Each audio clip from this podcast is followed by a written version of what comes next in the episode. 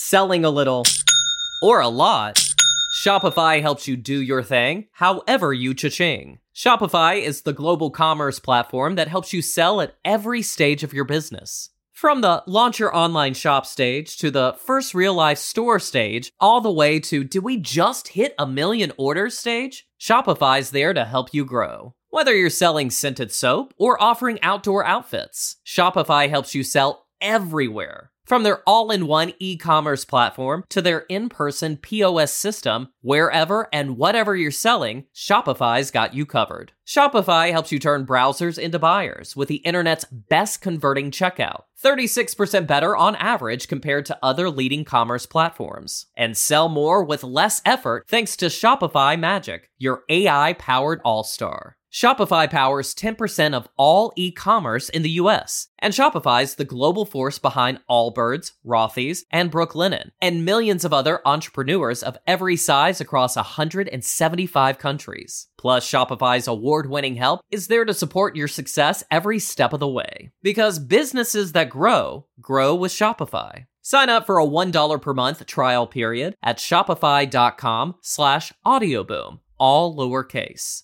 Go to shopify.com slash audioboom now to grow your business no matter what stage you're in. Shopify.com slash audioboom.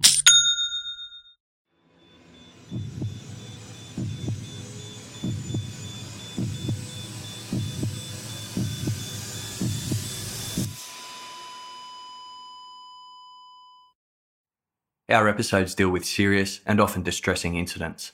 If you feel at any time you need support, please contact your local crisis centre. For suggested phone numbers for confidential support, please see the show notes for this episode on your app or on our website.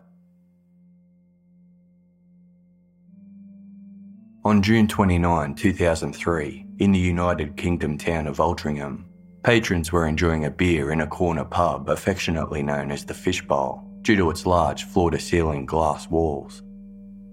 It was a stifling hot day by English standards, even for the height of summer, and the fishbowl was the perfect place to escape into air conditioned comfort and refresh with a cold drink. The fishbowl was situated in Goose Green, an enclave nestled in a quiet yet fashionable part of Altrincham, a market town in Greater Manchester. The town featured the red brick buildings typical of Manchester, filled with independent and artisan businesses, including a deli, a butcher, and a cafe. It was frequented by shoppers wanting to get away from the more sterile, commercialised environment of nearby Trafford Centre shopping mall. A brick paved pedestrian square featured a sculpture of a flock of geese at its centre, surrounded by benches where local workers gathered and enjoyed their lunch in the sunshine. Aside from the odd shoplifter, crime and drama were not something the regulars at Goose Green were accustomed to. So, when an ambulance and police cars came roaring into the area with their sirens blaring and pulled up at an alleyway entrance 30 metres away from the Fishbowl pub, onlookers were curious.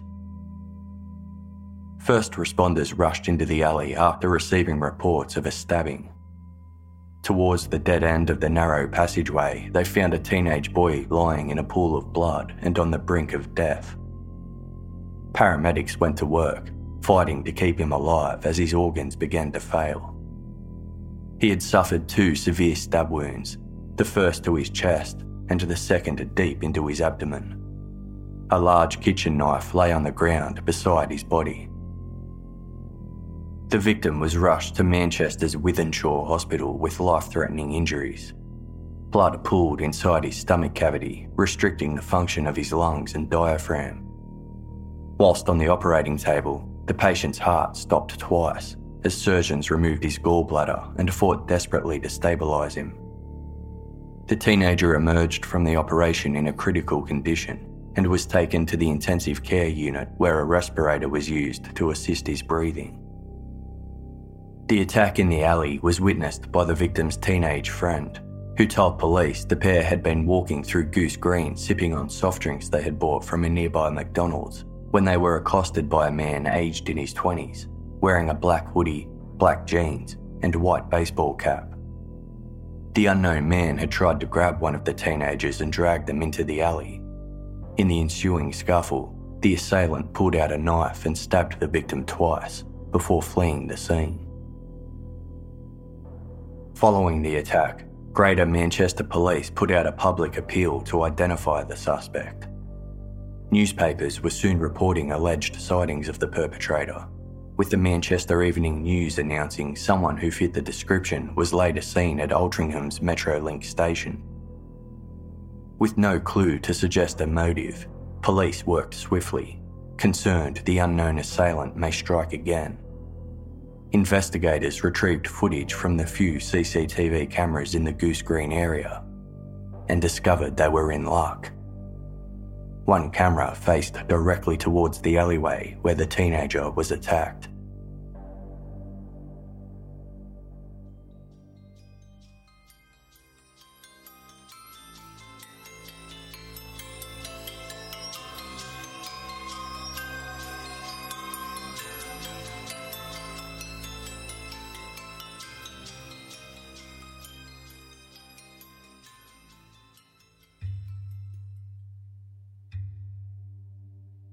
The early 2000s, the internet had become more affordable and available in homes throughout the United Kingdom, and as a result, online chat rooms soared in popularity. Chat rooms were not completely new. They had been around in some form since the late 1980s and had spawned an entire language of their own. Online conversations typically started with the ubiquitous greeting, Hi, ASL, which stood for age, sex, location. The response would generally determine whether communications between participants would continue.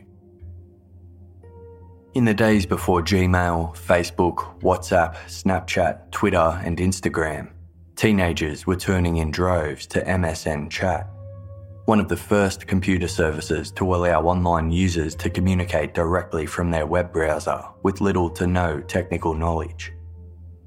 Users simply logged in under nicknames and were instantly able to create or join hundreds of chat rooms reflecting every sort of hobby, interest, and demographic imaginable.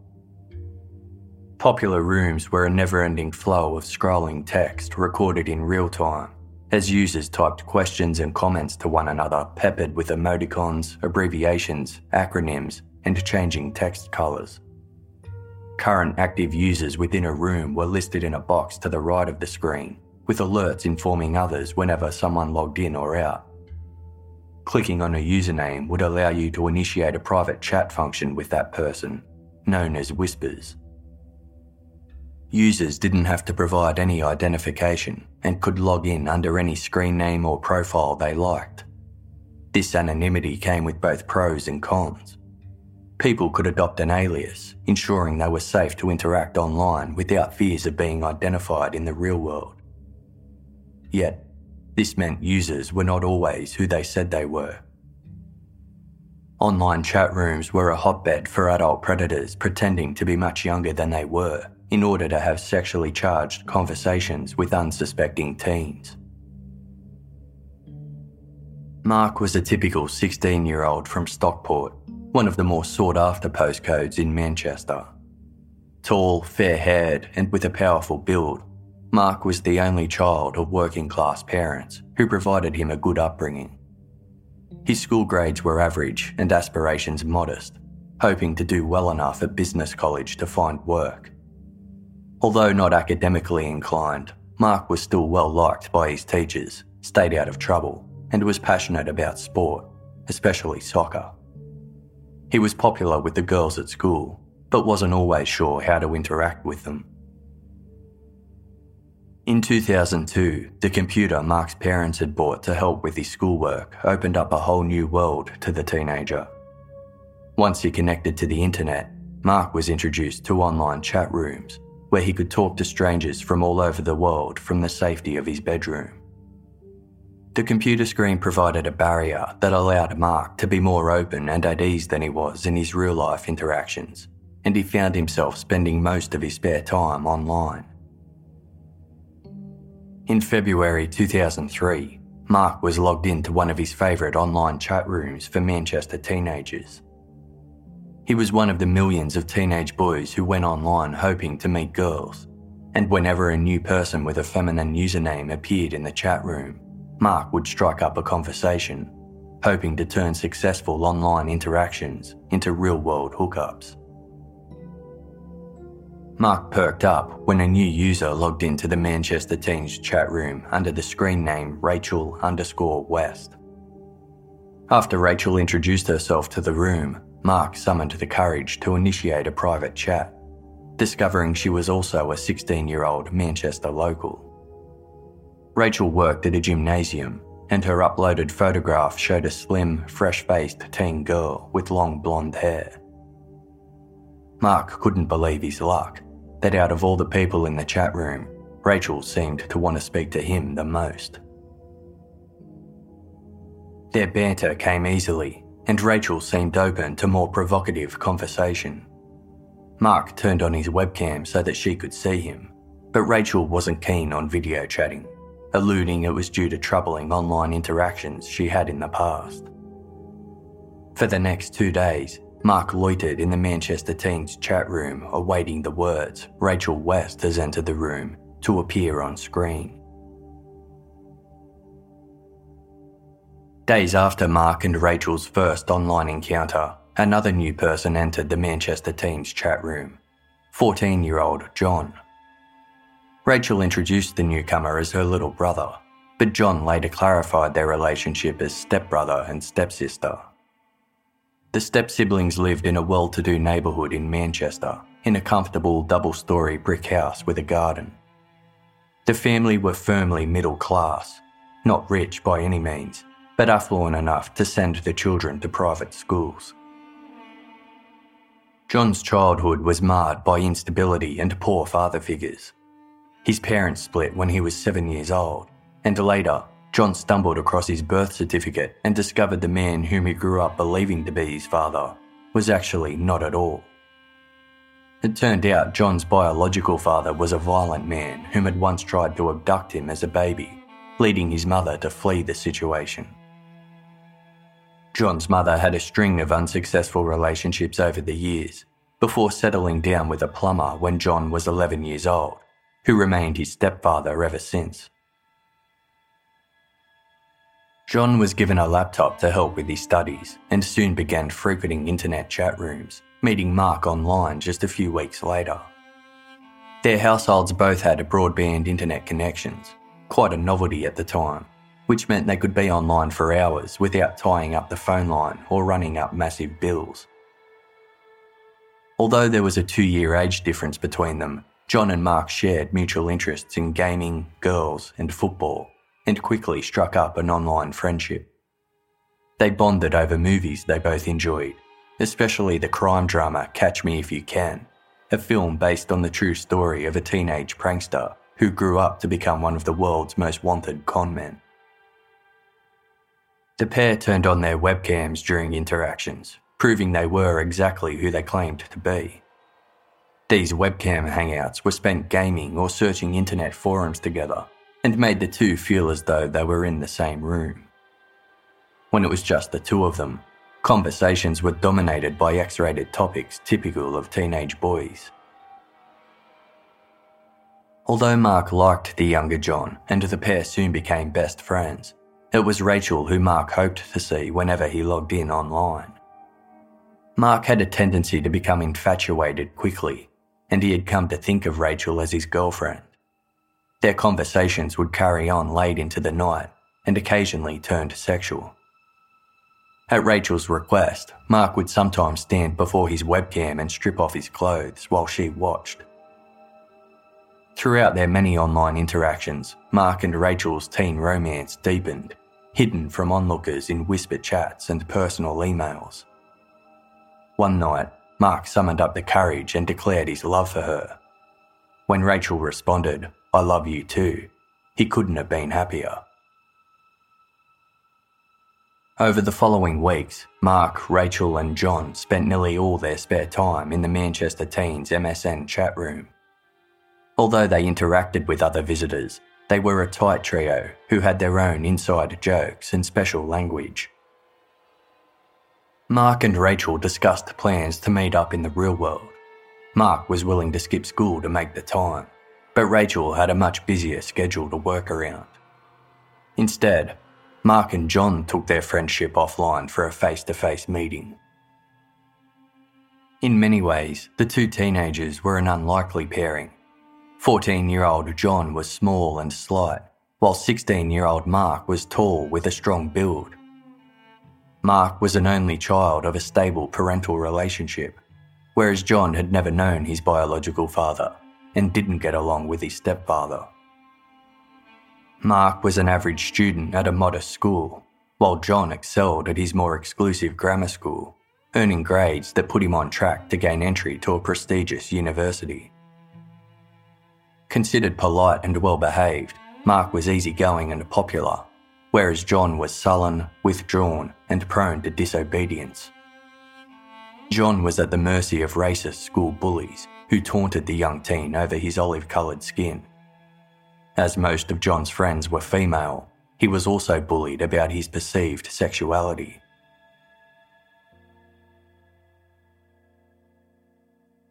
In April 2003, a new user joined the Manchester Teens chat room. Kevin McGregor stood out by writing exclusively in pink coloured font, telling the room he did so because he was openly gay. He adopted a shock and horror online persona wherein he boasted crudely about his foot fetish and claimed to be a stalker. Quote, a real stalker, a proper stalker. Members of the chat room were generally dubious of Kevin's outlandish claims and perceived him as little more than a novelty character in their virtual world. But Mark soon discovered that his friends, John and Rachel, had reason to be quite scared of Kevin, who had been threatening them. John even suspected Kevin was following him home from school. Mark reassured the pair that Kevin McGregor was unlikely to be truly dangerous, but was forced to reconsider when Kevin started targeting Mark, taunting him with personal information about the lives of Rachel, John, and himself. Kevin had no way of knowing these insider details unless he really had been stalking them. With Mark now convinced that Kevin presented a genuine threat, Kevin ordered Mark to show him his feet and to masturbate on webcam for him, threatening to kidnap and rape Rachel if his demands were not met. In a private message, Mark told Rachel about Kevin's threat. Feeling he had no choice but to do as he was told to protect her, Mark asked, What else can I do? Rachel was touched, replying, you don't have to do anything for me. But Mark responded, I do, Rach. I love you. Rachel said she loved him too.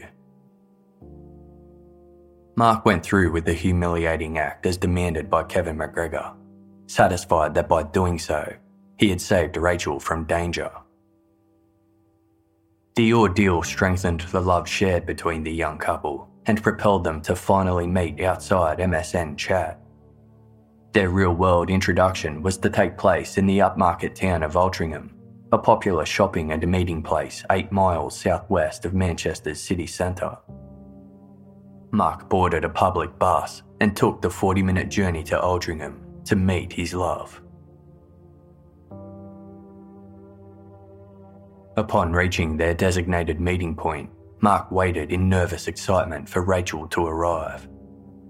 Yet, hours passed and there was no sign of her. Eventually, Mark accepted Rachel was not going to show up and returned home to his computer, hoping there was a message from her with an explanation. But there were no emails, no private whisper messages, and she wasn't in their usual chat room. However, there was an email from Kevin McGregor the psychopathic Manchester teens chat room regular who had blackmailed Mark into performing sex acts over webcam to ensure Rachel's safety. Kevin's email revealed he had gone through with his plans to kidnap Rachel after all, adding that the 16 year old had been gang raped and murdered. Kevin taunted Mark with the gruesome details of her death, describing how he kicked Rachel in the stomach and held her head under freezing cold water in a final blow, Kevin said, You weren't there for her, however much she screamed for you. Mark replied, How could I have been there when I didn't know where she was? Feeling unable to go to the police or tell his parents, Mark privately mourned the tragic murder of his online girlfriend, his overwhelming guilt spiralling him into a deep depression.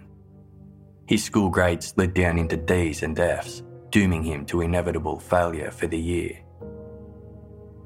John was also grieving the sudden traumatic loss of his stepsister, and the best friends found some solace in each other, but Mark remained withdrawn. His distant behaviour began to concern John, who reached out one night over webcam chat. Mark brushed off the worry, explaining he was just tired. John made a light-hearted joke, and his friend's mood instantly lifted, a smile appearing across his face. John asked, Why are you so happy? To which Mark replied, Because I got you as a mate. Since losing Rachel, Mark was less inclined to hang out online. But when he did frequent the chat rooms, he wanted to talk to girls. He struck up a friendship with an older teenage girl called Lindsay East, a recent newcomer to the Manchester Teens chat room. Lindsay consoled Mark over the loss of his previous relationship, and the pair soon began flirting. Mark slipped into the familiar routine of falling for a girl he had never met. The feeling was reciprocated, with Lindsay confessing she was falling in love with him, leading Mark to perform sex acts in front of his webcam for her. Trusting Mark wholeheartedly, Lindsay revealed to him a highly confidential piece of information. She was a junior Secret Service agent for the British Intelligence Service, more commonly known as MI6. Mark was intrigued he loved movies and had seen plenty of James Bond films, but had never met a real life spy before. Lindsay revealed the real reason she had originally joined the Manchester Teens chat room was that Mark's best friend, 14 year old John, was under government protection. John was unknowingly being targeted by Kevin McGregor, the psychopathic chat regular who kidnapped and murdered Rachel.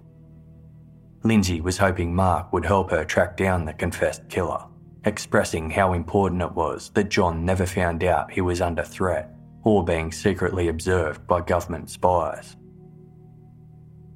Just days after their first online meeting, Mark received a post dated email from Lindsay, which had been arranged to be sent to him in the event she was killed in action. The email revealed the young spy had failed in her mission and urged Mark to complete her objective to protect John. At the end of April 2003, Mark's bizarre online world took an even crazier twist when his recently deceased girlfriend Rachel suddenly reappeared in the Manchester Teens chat room. Mark was initially overjoyed that she was alive, but once they started talking, he realised something was very wrong about her story. Rachel claimed to have been held captive whilst in a coma, and she had since given birth to Mark's baby. This presented multiple red flags. Firstly, Rachel had only been missing for a few weeks, and secondly, they'd only known each other for a couple of months and had never met in real life. It was impossible for them to have conceived a child. Mark didn't know what was going on or what to believe, but before he could get answers, Rachel vanished once again. Janet Dobinson joined the Manchester Teens chat room with a flourish, typing in capital letters and making it known that as an older woman, she had no time for idle adolescent chit chat. Janet was looking for someone special, and 16 year old Mark fit the bill. In a private chat with Mark, Janet confided that she too was a member of the British Intelligence Service holding a much more senior position than the now deceased junior agent Lindsay. As number three in the hierarchy of the British Secret Service, Janet's cover as a real estate agent gave her the freedom to travel around. And although she was in her 40s and married, she specified that she was still very sexy. Given Mark's recent string of bizarre experiences in the chat room, he was skeptical of Janet's claims, but went along with them out of curiosity. Aware that Mark once held Lindsay's confidence, Janet felt he could be trusted to keep a secret, He was being covertly tested by the Secret Service, and they now wanted to recruit him. The teenager would be well compensated for his work, with paychecks in the millions of pounds and opportunities to meet Queen Elizabeth and Prime Minister Tony Blair. After speaking at length, everything slowly began to make sense to Mark. Convinced Janet Dobinson was the real deal, his initial suspicion about the whole spy drama dissipated. Although it seemed too good to be true, Mark accepted the once in a lifetime offer. Before Mark could be taken to London for his MI6 briefing, he needed to prove himself capable of completing top secret assignments. Only then would he receive his agent number and a license to kill. As a part of his initiation into the British intelligence service, Mark was required to act as a bodyguard for an important Manchester teenager and a fellow MI6 operative named James Bell. It was imperative that nobody, including James himself, knew that Mark had been contracted to keep an eye on him. Although he was up for the job, Mark was curious as to what made James so important that he required a bodyguard. After receiving authority from her superiors, including the Prime Minister himself, Janet Dobinson confided that a huge safe containing jewels worth a staggering £568 billion lay at the bottom of the Atlantic Ocean. A few countries knew about the safe's existence, but only the Queen of England had the combination to open it. As she could not personally access the safe, the Queen had entrusted its code to just one other person James Bell. Janet Dobinson told Mark, only James can walk through the door. That is only half of why he is so important. There's loads more that we will leave for another day. Mark was stunned to discover that the James Bell he was assigned to covertly protect was not a complete stranger, but none other than his best friend, 14 year old John. Therefore, it would be easy for Mark to guard John, as it would look like he was simply socialising with his mate. The British intelligence recruit was quick to get started on his classified government work, asking John if he wanted to hang out more often. Oblivious to what was truly going on, John eagerly agreed to the offer, and the two boys started meeting up after school and spending all their spare time together. The teenagers' sudden and intense friendship raised the concerns of their respective mothers who insisted on meeting one another to ensure their boys were in safe and acceptable company. Relieved to find that each boy came from a respectable family, the mothers were glad their children had bonded in real life, hoping it meant the pair would spend less time inside on their computers. Taking his new responsibility to protect John seriously, Mark reported his whereabouts and actions back to Agent Janet Dobinson, who approved of his progress but also warned other British intelligence spies were always keeping an eye on Mark to ensure he was carrying out his mission. To prove it, Janet specified the locations where the two teenagers had been spotted and what they had been doing at the time. Mark was both spooked and excited to learn that he was under surveillance.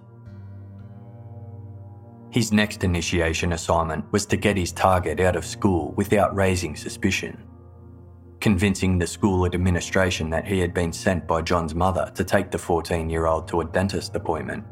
Mark successfully completed this mission. John was delighted to skip school, and the two friends went shopping and spent the day together. John's mother was alerted that he had left school early for the day and checked his computer for hints as to where her son might have gone. After discovering online messages involving a woman named Janet Dobinson, she headed to Stockport, where she found her truant son at Mark's house and demanded to speak to his parents. A search of Mark's laptop revealed similar messages from Janet Dobinson, claiming to be a female Secret Service agent.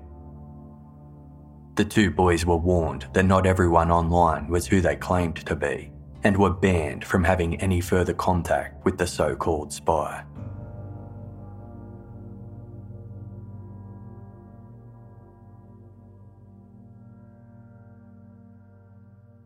selling a little or a lot.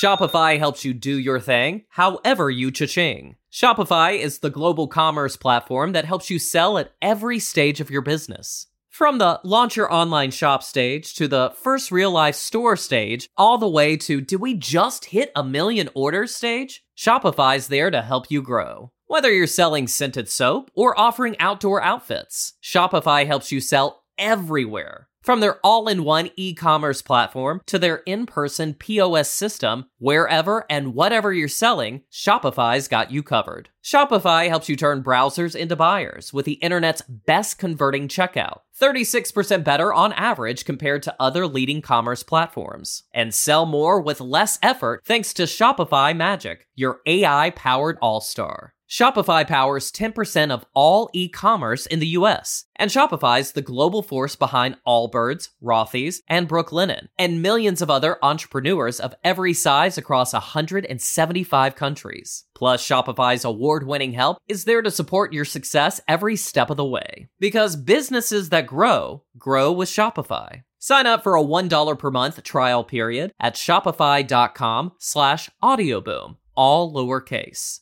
Go to shopify.com slash audioboom now to grow your business no matter what stage you're in. Shopify.com slash audioboom. Before Shopify, were you wondering where my sales at?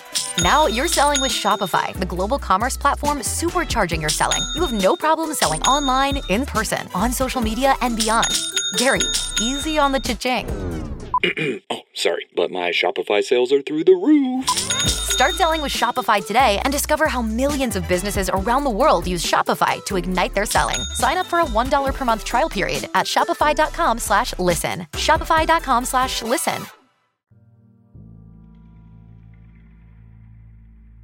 After a short break from their computers, the teenagers ingeniously got around to their parents' restrictions and were soon back online and logging into chat rooms.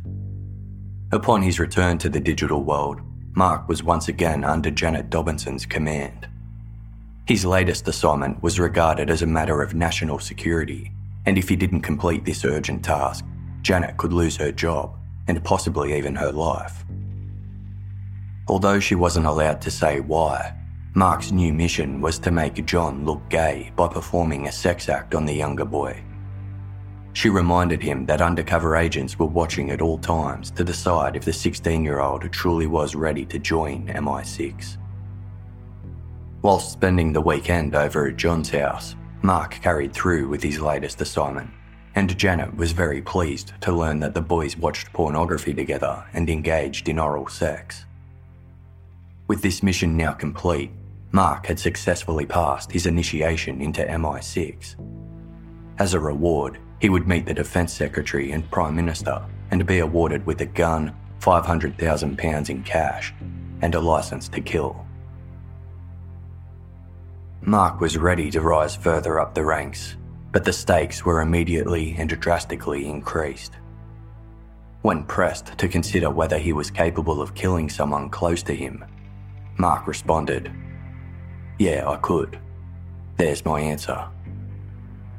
As it turned out, this question was not rhetorical. Agent Dobinson handed Mark his first official mission as a Secret Service agent an assassination. The target, of all people, was James Bell, otherwise known as Mark's best friend, John. The revelation threw Mark's world into a tailspin.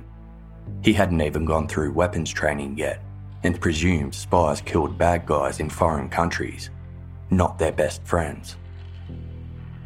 Mark thought Janet might be joking, but she was adamant his country was depending on him to carry out the kill. Upon completion, Mark would be given an employment contract for the Secret Intelligence Service, a payment of £80 million, and sexual favours, perhaps even supplied by Janet herself. Mark asked Janet, Ain't it murder when you kill someone? She responded, Not in your case. According to Janet, John had an inoperable brain tumour that would result in an agonising death, thus giving moral justification for the hit. But Mark was still reluctant.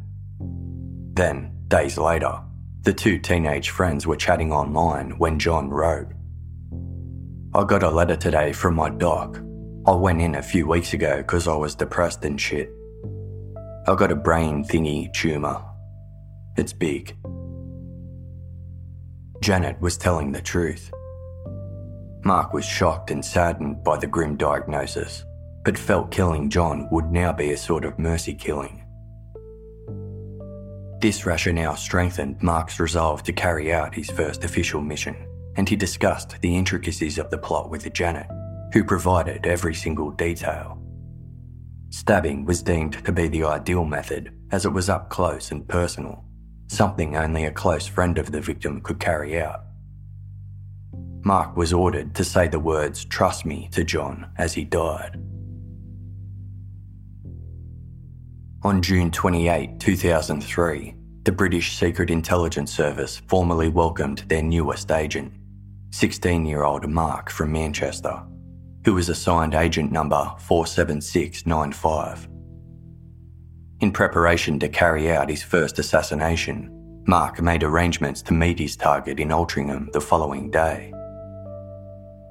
Equal parts proud and terrified, Mark spent the day before the assassination chatting online to his superior, Janet Dobinson, making sure all the plans were in place for the kill.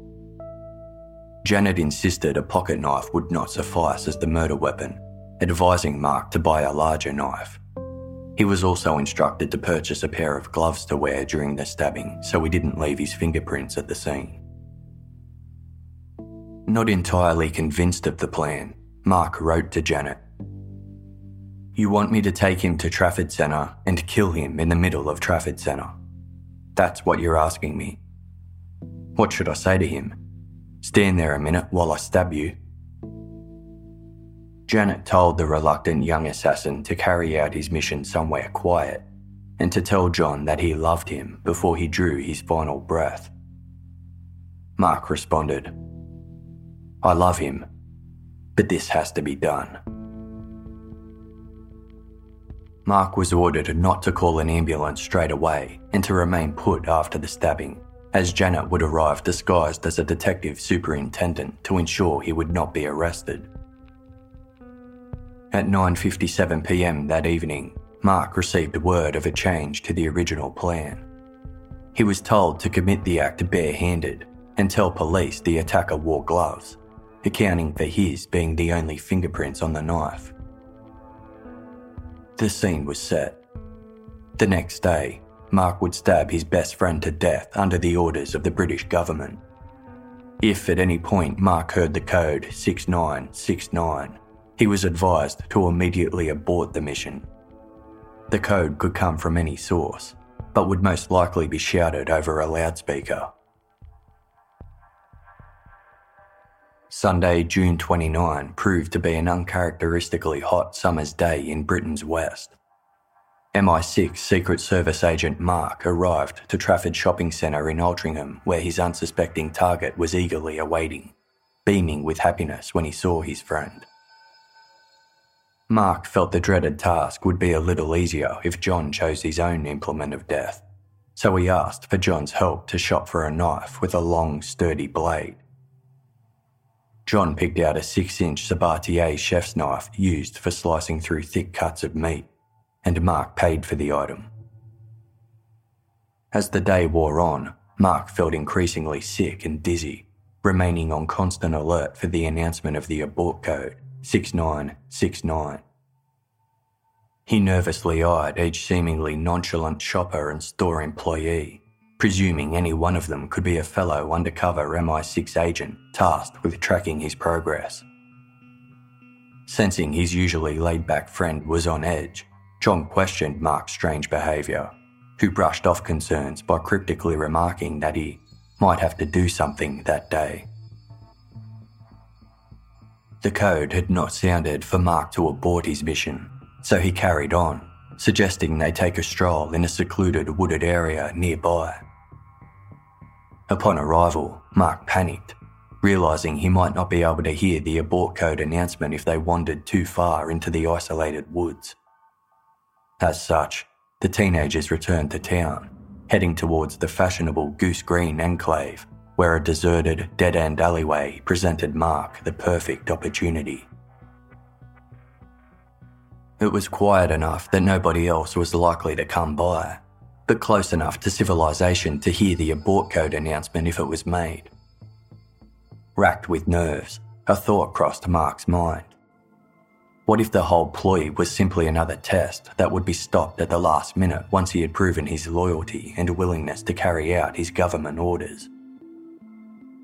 As the teens entered the alleyway, Mark pulled out the knife and told John what he had to do. His target looked at him, then at the knife, but said nothing. Mark told his friend, I love you, bro, before thrusting the knife into John's chest, feeling it pierce through his ribcage. The 14 year old crumpled to the ground, crying out for an ambulance. Kneeling down alongside the badly injured body of his friend, Mark whispered, Shush, people will hear. Please be quiet. John cried out, You've killed me. Mark hugged him and said, Don't say that. Don't let that be the last thing you are saying. Realising one stab wound wasn't going to be enough, Mark gingerly drew John close and dragged him back up to a standing position, whispering, Trust me. Trust me.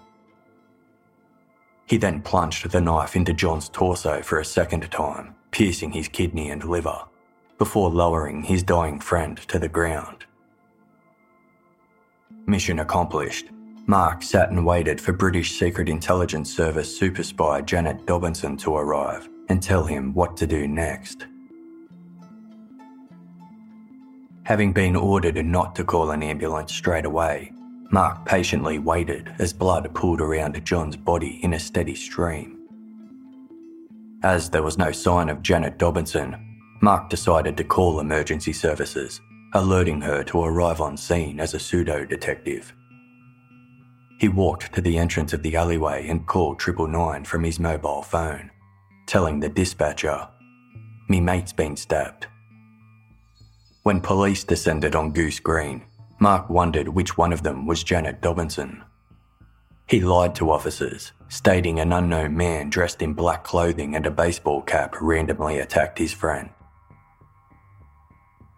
With no reason to suspect the crime was actually an assassination ordered by the British Secret Intelligence Service, local police released a statement to the media about the apparent unprovoked street attack, along with a description of the phony assailant.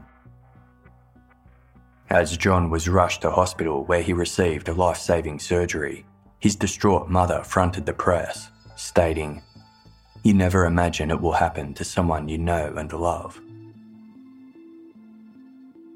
Police reviewed the CCTV footage collected from security cameras located throughout Goose Green at the time of the attack. Footage taken from a camera directly facing the entrance of the alleyway showed Mark and John enter. Yet, Nobody else went in before or after them. 25 minutes later, Mark reappeared in frame, making the triple nine call to report the stabbing. There was no indication an unknown man dressed in black had confronted the teens, and given Mark was the only other person in the alleyway with John, police were certain of his involvement. The 16 year old was placed under arrest and charged with the attempted murder of John.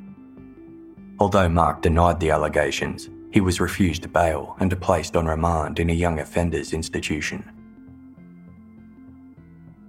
John's life saving surgery was a success, and he was transferred to Pendlebury Children's Hospital, where he remained in a critical but stable condition. During subsequent questioning by police, the 14 year old also denied that his best friend was responsible for the crime but when presented with the footage taken from the alleyway CCTV camera, he eventually broke down and admitted Mark had been the assailant. It was during Mark's second round of police questioning that he confessed, revealing voices had told him to do it. He stopped short of revealing his involvement with the Secret Service amidst fears divulging his highly confidential information to low level police officers would put him in big trouble with MI6. He remained confident that Special Agent Janet Dobinson would arrive at any moment to have him released. Initially, Mark waited patiently in juvenile detention, expecting super spy Janet Dobinson to appear at any moment. A month after the stabbing, Janet was still missing in action, her whereabouts unknown. Unable to carry the enormity of his secret any longer, Mark finally cracked and told police everything. Detectives were incredulous of the story of secret agents, sunken treasure, orders from the Queen, and a license to kill. But they soon realised Mark genuinely believed his own extraordinary tale. Investigators seized the teen's computer in the hopes it might contain some clues as to the identity of his puppet master, the mysterious Janet Dobinson. When they discovered Mark had sent intimate webcam footage of himself to various contacts, detectives held concerns he may have been a victim of a ring of pedophiles who groomed and manipulated teens online. Criminal intelligence analyst Sally Hogg started the tedious process of investigating the 193 separate email addresses Mark had been in contact with leading up to the attempted murder. She also sifted through 133 gigabytes of data relating to the Manchester Teens chat room found on his hard drive. Hogg deciphered the complex and secretive teenage lingo in the thousands of disjointed and fragmented communications, making her way through 57,000 lines of text to determine there were six chat room users central to unravelling the bizarre story. Analysing Mark's computer data, Hogg struggled to find a clue that could lead to the true identities of his online companions or provide a direct link between them. Each chat room user who interacted with Mark had their own unique persona with distinctly different conversational manners, indicating there were many conspirators involved in the elaborate deception. But Hogg eventually made a breakthrough discovery. Five of the six chat room users she had been investigating had misspelled the word maybe, spelling it as M Y B Y E. It was near impossible that five separate individuals had made the same writing error or had the same unique affection of speech. It became clear that all of the different internet characters Mark had been interacting with were created and managed by just one person. The most important character in the sordid affair was Janet Dobinson who at the very least was guilty of incitement to commit murder. Adding to the perplexity were claims that Janet Dobinson had been in touch with John, the very person she had orchestrated the murder of. John's mother gave investigators permission to examine her son's laptop, where they made an alarming discovery. Someone had logged on to John's laptop via the username and password of Janet Dobinson. Police now suspected their elusive suspect was someone who had easy access to John's computer and the home's broadband internet, likely a member of his family. Following this theory, investigators identified which family members were home to access the device at the times Janet Dobinson was active online. On the night of June 28, 2003, the person pretending to be Janet Dobinson finalised their murderous plans with Mark for the following day, and the only person home at the time of this interaction was John.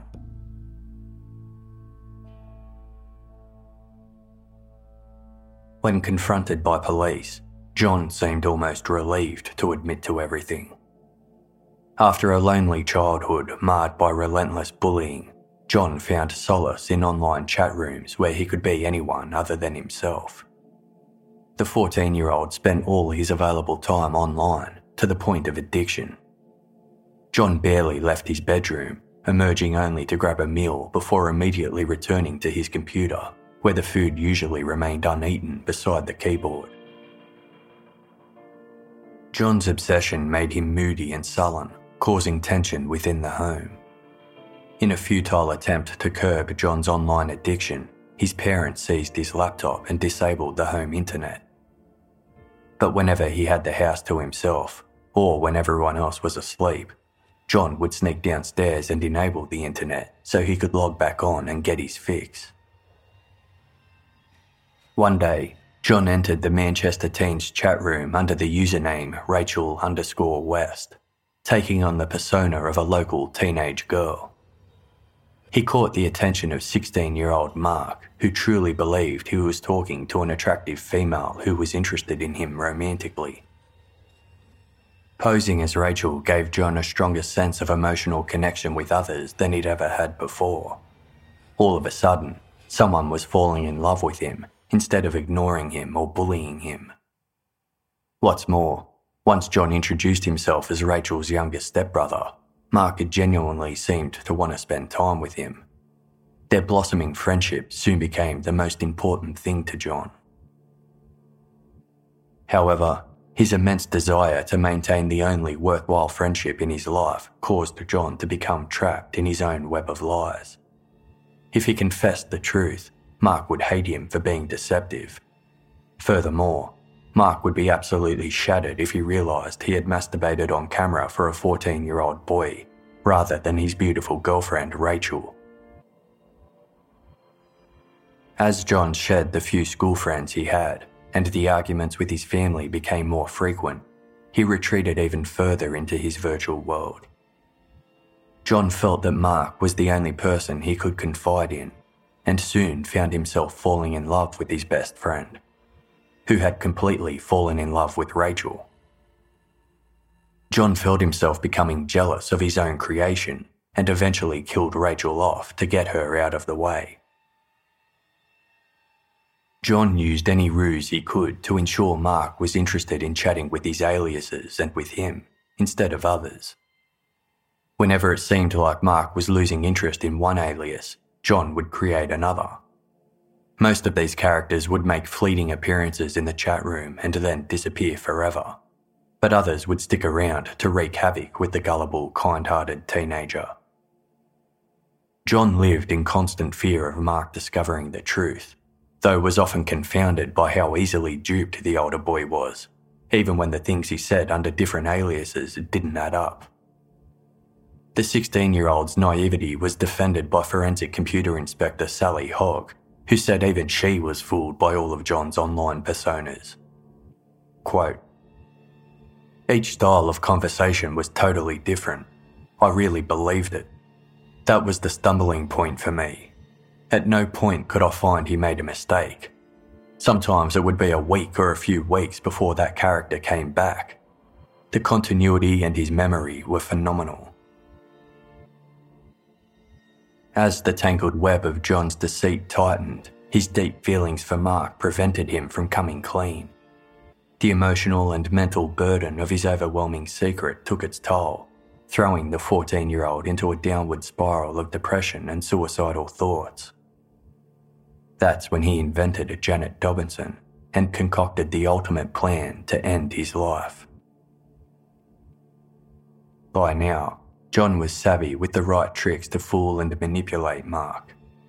He set about convincing his unsuspecting friend to murder him, providing Mark with exact details of how it should be done, right down to the precise words he should say as he plunged the knife in. John wanted the last words he ever heard to be Mark telling him he loved him. Three months after the stabbing that almost took his life, John was placed under arrest. After some initial confusion over exactly what crime he could be charged with, the 14 year old eventually made legal history when he became the first person in the United Kingdom to be charged with incitement to murder himself. He was not remanded in custody. Meanwhile, Mark was preparing for his day in court for the attempted murder of his best friend when he discovered the enormity of the swindle he had fallen for. High ranking MI6 agent Janet Dobinson, junior spy killed in action Lindsay East, depraved rapist and murderer Kevin McGregor, and Mark's beautiful girlfriend Rachel West were all 14 year old John. The teens saw each other for the first time in 11 months when they both arrived at court on May 28, 2004. Mark arrived to Manchester Courthouse dressed neatly in a blue and white jumper, his body fit from working out during his time in custody. John sat in the dock wearing a tie, hunched over and crying. The pair were not given the chance to speak to each other. Standing before Justice David Maddison, Mark pleaded guilty to the attempted murder of John. John pleaded guilty to perverting the course of justice, and then entered the history books by pleading guilty to incitement to murder himself.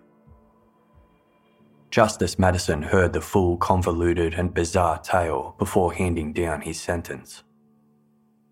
In passing judgment on the two teenagers, Justice Maddison stated, quote, Skilled writers of fiction would struggle to conjure up a plot such as that which arises here. It's staggering to be dealing with a case that arises out of a 14 year old boy's invention of false personalities, false relationships, and events arranged for his own killing at the hands of a 16 year old boy who he had met via an internet chat room. Justice Maddison had considerable sympathy for Mark, whom was described as gullible for his age while John was regarded as sophisticated beyond his. The word genius was thrown around in the courtroom when discussing John's ability to control and influence other people. Justice Maddison was convinced Mark genuinely believed he was working for the British Secret Intelligence Service and had been subjected to exploitation and manipulation by his own supposed victim. The judge told Mark, I accept that, fantastic though it seems when looked at now in the cold light of day, that such a plot was presented to you. So convincingly were the characters presented that you really did believe you had been recruited by the Secret Service to kill your co accused and face the consequences if you did not do so. Justice Maddison believed both boys had a high probability of rehabilitation John was now seeing a psychologist with positive results.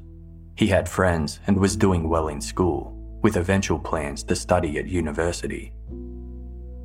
During Mark's time in juvenile detention, he had been a model prisoner. Justice Maddison acknowledged that in regular circumstances, the charges facing both boys would normally warrant a severe penalty that included prison time but explained this was not a normal case by any stretch of the imagination. The judge accepted that John had been determined to kill himself and had ensnared Mark into his elaborate suicide attempt. In handing down non custodial sentences, Judge Maddison said, Each of the boys was a victim of the other. John was given a three year supervision order and in another legal first, was banned from using all online chat rooms. For the term of his order, he would only be allowed to use the internet under strict supervision. Mark was given a two year supervision order and was also banned from entering online chat rooms, though it was unlikely he would ever want to set foot in one again. The ex best friends were forbidden from ever having contact with one another. Mark and John are not the real names of the teenage boys involved in this case. The court placed an indefinite order prohibiting the true identities of anyone involved from ever being published. Outside court, an investigator told reporters, quote, It was tragic that a 14 year old boy, for whatever reason, would concoct such a story to have someone try to kill him. It has devastated his family it has devastated the life of the person he manipulated. In late 2003, MSN, the world's leading internet chat provider at the time, announced it would be terminating service in 28 countries, citing rising levels of inappropriate communication between users. MSN acknowledged that open, free, unmoderated online chat rooms could never be completely safe for children the only way the company could be certain it wasn't unwittingly providing a facility for pedophiles to groom new victims was to shut down their service entirely. Perhaps taking heed of Justice David Maddison's comment that skilled fiction writers would be hard pressed to craft a more bizarre tale, The story of Mark and John was turned into a theatre production named I Love You Bro, an opera titled Two Boys, and a 2014 movie called You Want Me to Kill Him, based on a Vanity Fair magazine article of the same name. Although the court suppression order withholds the real names of Mark and John, some accounts indicate that John is happy and successful, living with a male partner and their pet pug. What became of Mark remains unknown.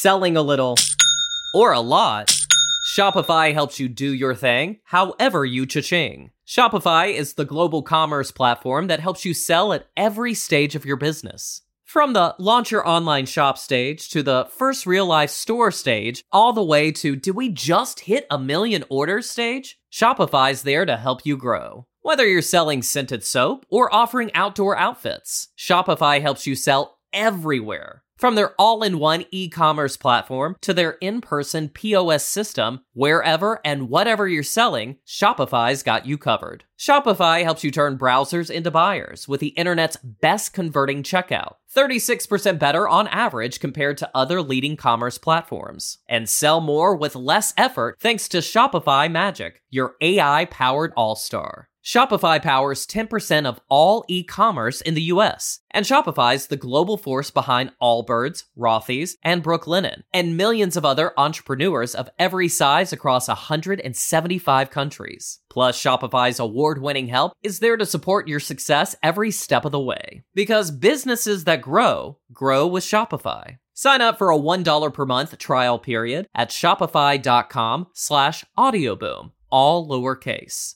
Go to shopify.com slash audioboom now to grow your business no matter what stage you're in. Shopify.com slash audioboom. 47 years ago, on a warm summer's night in Melbourne, Susan Bartlett and Suzanne Armstrong were stabbed to death in their home in Easy Street, Collingwood. Suzanne's 16 month old son was asleep in his cot at the time. To this day, the Easy Street murders is still one of Australia's most confronting cold cases. No one has ever been charged, and critical questions remain unanswered.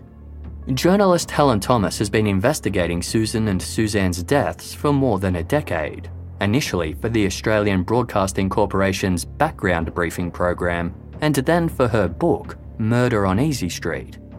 Now Helen has delved into the case again for a brand new original podcast made for Casefile Presents. Search Casefile Presents The Easy Street Murders wherever you get your podcasts, or binge the entire series for free on the iHeartRadio app.